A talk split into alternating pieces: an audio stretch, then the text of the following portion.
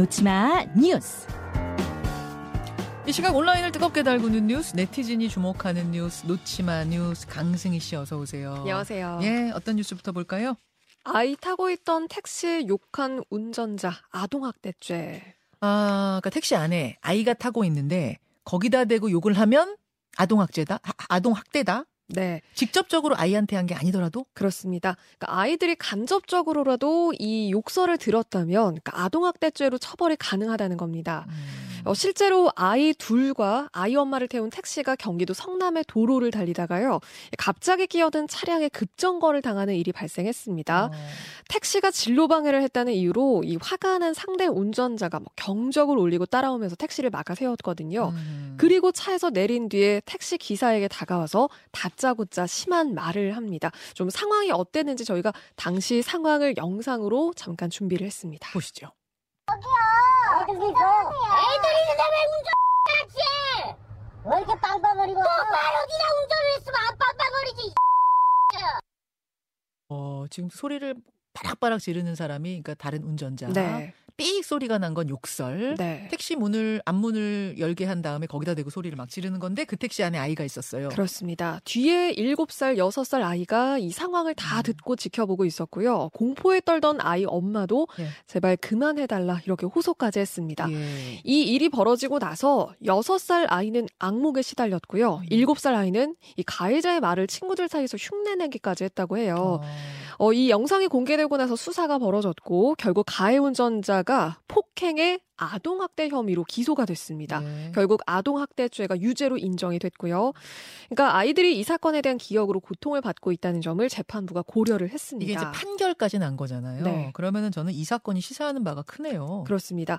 사실 아이에게 직접적으로 폭언을 하는 것뿐만 아니라 아이가 들을 수 있는 이런 장소에서 간접적으로 폭언을 하는 것도 아동학대가 될 수 있다는 건 물론이고요. 음. 그리고 뭐 그 부부 싸움 같은 경우에도 음. 부부끼리의 폭언 과정에서도 그 아이가 이 상황을 듣게 되는 그런 과정도 마찬가지에 해당할 수 있습니다. 부부 싸움 하는데 네. 어, 배우자한테 욕설을 했, 더라도 네. 옆에 아이가 듣고 있으면 이건 아동학대 죄가 된다는 거. 그럴 가능성이 있죠. 그래요, 그래요. 다음으로 가죠.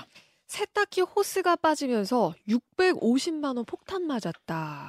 수도 요금이 650만 원 나왔다는 얘기입니까? 맞습니다. 어디서 나온 얘기예요? 이게 그러니까 물이 1,100톤이 넘게 새어나간 건데요. 이게 최근에 벌어졌던 일이고요. 이 세탁기와 수도를 연결하는 호스가 빠진 사실을 모르고 집주인이 장기간 집을 비우면서 이런 일이 벌어졌습니다. 우리나라 얘기죠? 네. 집집마다 보통 세탁기하고 수도 꼭지가 호스로 그러니까 연결이 되어 있잖아요. 네. 세탁이 끝났다고 뭐 이거를 따로 빼두지 않습니다. 보통 수도꼭지도 잠그지는 않고요. 음. 그러니까 왜냐하면 이게 세탁기 급수 밸브가 보통 전자동식이기 때문인데요. 그렇죠. 전원이 켜지면 이 물을 막고 있던 판이 당겨지면서 자동으로 세탁기로 물이 들어오는 방식이고 네. 뭐 수위를 센서가 알아서 그 감지를 하기 때문에 물도 차단이 되는 방식이기 때문인데 그런데 이 연결 호스가 빠지면서 잠기지 않았던 수도꼭지 물이 계속 흘러나가고 아. 있었던 걸로 추정이 됩니다. 음. 그리고 집에 사람이 없었기 때문에 뭐 이런 상황 당연히 모르고 있었을 거고요. 어. 나중에 이 수도 요금을 보고 아 뭔가 잘못 나왔다 이렇게 생각이 들었겠죠. 음. 그래서 이 어마어마한 수도 요금은 결국 1년 동안 분할 납부하기로 결정이 됐습니다. 지금 온라인상에서는 이 집을 비울 때 세탁기 호스를 잠가야겠다는 생각을 한 번도 안 해봤는데 아 꼭 잠가야겠다라는 의견 많이 보이고요. 음. 흘러나간 물이 너무 아깝다 라는 의견도 있었습니다. 그러니까 장기간 집을 비우실 때는 특히 네. 이 세탁기하고 연결된 호스, 그 수도꼭지를 꼭 잠그고 나가시는 게 현명해 보입니다. 그러니까 보통 때까지 그럴 필요는 없더라도 한뭐 3박 4일, 5박 6일 어디 여행 간다 하실 때는 불 다 잘 껐는지 문 잘 잠겼는지 보시듯이 세탁기에 연결 호스 빼고 네. 잠그고 그렇죠. 가는 거 이거 습관화해야겠는데요. 네, 이런. 일이 실제로 벌어지는군요. 다음으로 가죠. 일본 회전 초밥 빌런의 회전 초밥까지 사라질 위기. 이게 무슨 무슨 말이에요? 이게 일본에서 벌어진 일이거든요. 예. 그 돌아가는 레일 위에 담겨져 있는 초밥 많이들 아시죠? 예. 이게 손님이 앉아 있는 테이블 옆으로 이 레일이 지나가면서 한 접시씩 갖다 먹는 방식인데 음. 여기에 이 손가락에 침을 묻힌 다음에 회전대 위에 지나간 초밥에 손가락을 바르거나요. 손님이 함께 공유하는 간장병 입구에 혀를 갖다 대거나 또 선반위의 물컵에 이 컵을 입에 돌리면서 뭔가 핥고 그걸 다시 제자리에 두는 정말 최악의 빌런이 그 SNS에서 지금 이 영상이 확산이 되고 있습니다. 저희가 지금 영상을 보여드리고 있는데 그러니까 본인이 저런 짓을 하면서 그걸 또 찍었네요. 네. 찍어서 자기가 어디다 올린 거예요? SNS에 올렸고요. 자랑스럽게? 네. 그리고 이 사실을 모르는 손님이 이렇게 장난친 음식을 먹었더니 뭔가 재밌다는 듯이 친구들하고 웃고 아. 장난치는 영상까지 담겼습니다. 세상에 막 회전 초밥가 여러분 이 그 돌아가는 레일이 돌아가는데 음식 하나 빼가지고 거기다가 침을 묻힌 다음에 다시 올려놔요. 네. 다른 테이블 손님이 그거 먹는 거 보고 킥킥거리고 그렇죠. 그러니까 이건 일부러 정말 장난을 치기 위해서, 그러니까 지나친 장난이죠.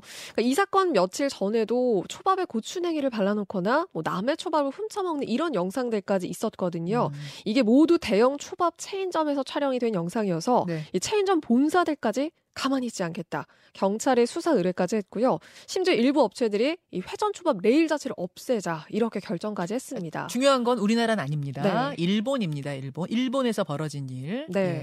그렇지만 개념 없는 이 만행꾼들 도를 넘었다. 뭐 일본 내뿐만 아니라 지금 뭐 온라인상에서 공분이 굉장히 좀 질타도 이어지고 있고요.